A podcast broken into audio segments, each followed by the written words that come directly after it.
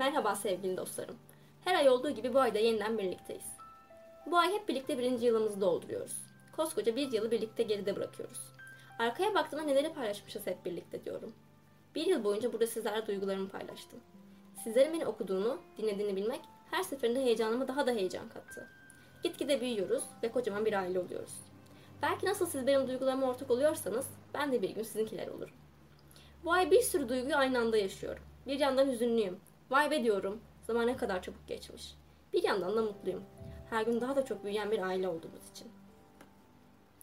Zaman sizce de çok çabuk akıp gitmiyor mu?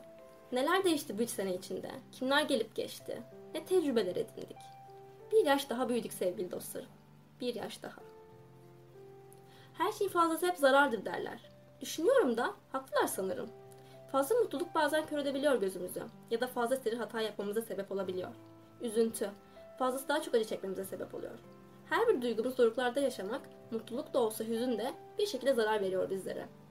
Her şey dozunda yaşayamıyoruz bazen. Anın büyüsüne kapılıyoruz. Geriye dönüp baktığımda keşke yerine iyi ki demek istiyorum artık. Yine mutlu olduğumda doya doya yaşayacağım o mutluluğu. Ya da üzüldüğümde üzülmemiş gibi yapmayacağım. Sadece yaşadığım bu duyguların gözümü kör etmesine izin vermeyeceğim o kadar. Unutmayalım ki bize en çok zararı sevdiğimiz şeyler verir. Bir insanı ne kadar çok severseniz o kadar çok üzer sizi. Belki sıradan bir elma. İçinde çoğu kişinin bilmediği bir zehir saklıdır. Çekirdeğinde. Ne kadar çok sever ve o kadar çok yerseniz sizi zehirlemesine izin vermiş olursunuz. Çevremizdeki insanlar da bu şekildedir. Ne kadar çok içimize alır ve değer verirsek, günün birinde onun da bizi zehirleme ihtimali olduğunu hiçbir zaman aklımızdan çıkarmamamız gerekir. Farkındayım. Çok acı bir durum bu. Kimseye gönülden güvenememek. Belki de bu zamana kadar yaşadıklarımızdan dolayıdır. Eğer zamanında güvenimiz boşa çıkmamış olsaydı veya en sevdiklerimiz bizi hüsrana uğratmamış olsaydı şu anda bu ihtimalleri düşünmezdik. Yaşayarak öğrenir, öğrenirdik ve büyürdük.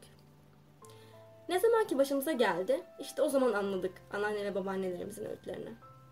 Herkes dışarıdan bir ne kadar güzel gözükür. Kimisi yeşildir, kimisi kırmızı.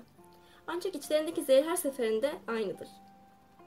Demek istediğim sevgili dostlarım, kimsenin dış görünüşüne bakarak güvenip içinize almayın. Tanıyın, kalbini görün. İşte ondan sonra elmanın içindeki çekirdekten ayırarak güvenle yiyebilirsiniz.